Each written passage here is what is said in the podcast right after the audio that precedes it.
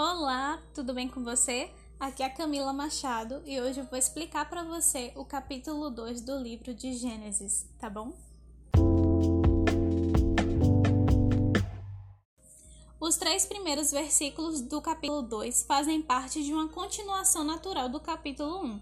E esses versículos declaram que toda a obra da criação foi concluída por Deus e que no sétimo dia ele descansou de tudo o que fizera. É muito importante que na Bíblia afirma que Deus concluiu toda a sua obra. Isso significa que não haveria uma continuidade na criação, mas sim que sua obra estava completa. E quando Deus finalizou toda a sua obra, ele descansou. E o descansar de Deus estabelece ali um padrão para o ciclo de trabalho do homem, mostrando a necessidade do seu descanso e do versículo 4 em diante expressam de forma muito mais detalhada a criação do homem e da mulher em relação ao capítulo 1. E o escritor do livro de Gênesis retrata melhor o processo da criação de Deus.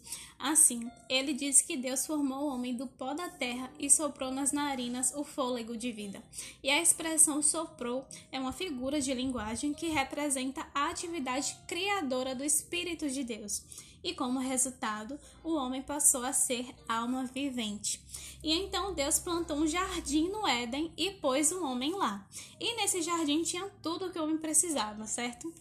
E Deus disse ao homem que ele só não poderia comer o fruto da árvore do bem e do mal, pois certamente ele morreria. E isso é bem interessante, pois assim dava a Adão a opção dele se submeter à vontade de Deus, que é o certo, ou de tentar ser independente de Deus, né? Que é o que chamamos de livre arbítrio. E enfim, feito tudo isso, Deus viu que não era bom que Adão estivesse sozinho. Então, ele criou a mulher a partir da costela de Adão fazendo assim a primeira utilização de células-tronco da história da humanidade, algo que os cientistas consideram como descoberta recente. A Bíblia já fala pelo menos cerca de 5 mil anos atrás. Muito interessante, né?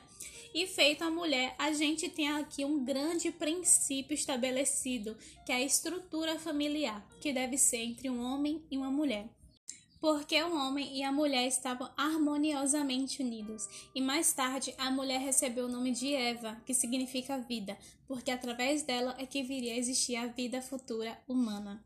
E Gênesis 2 termina com a dádiva do matrimônio. Marido e esposa devem construir o seu próprio lar. Por isso, deixe o homem pai e mãe e se une à sua mulher, tornando-se os dois uma só carne certo? Então esse foi o nosso estudo de hoje. Espero que vocês tenham gostado. Um grande beijo e fica com Deus.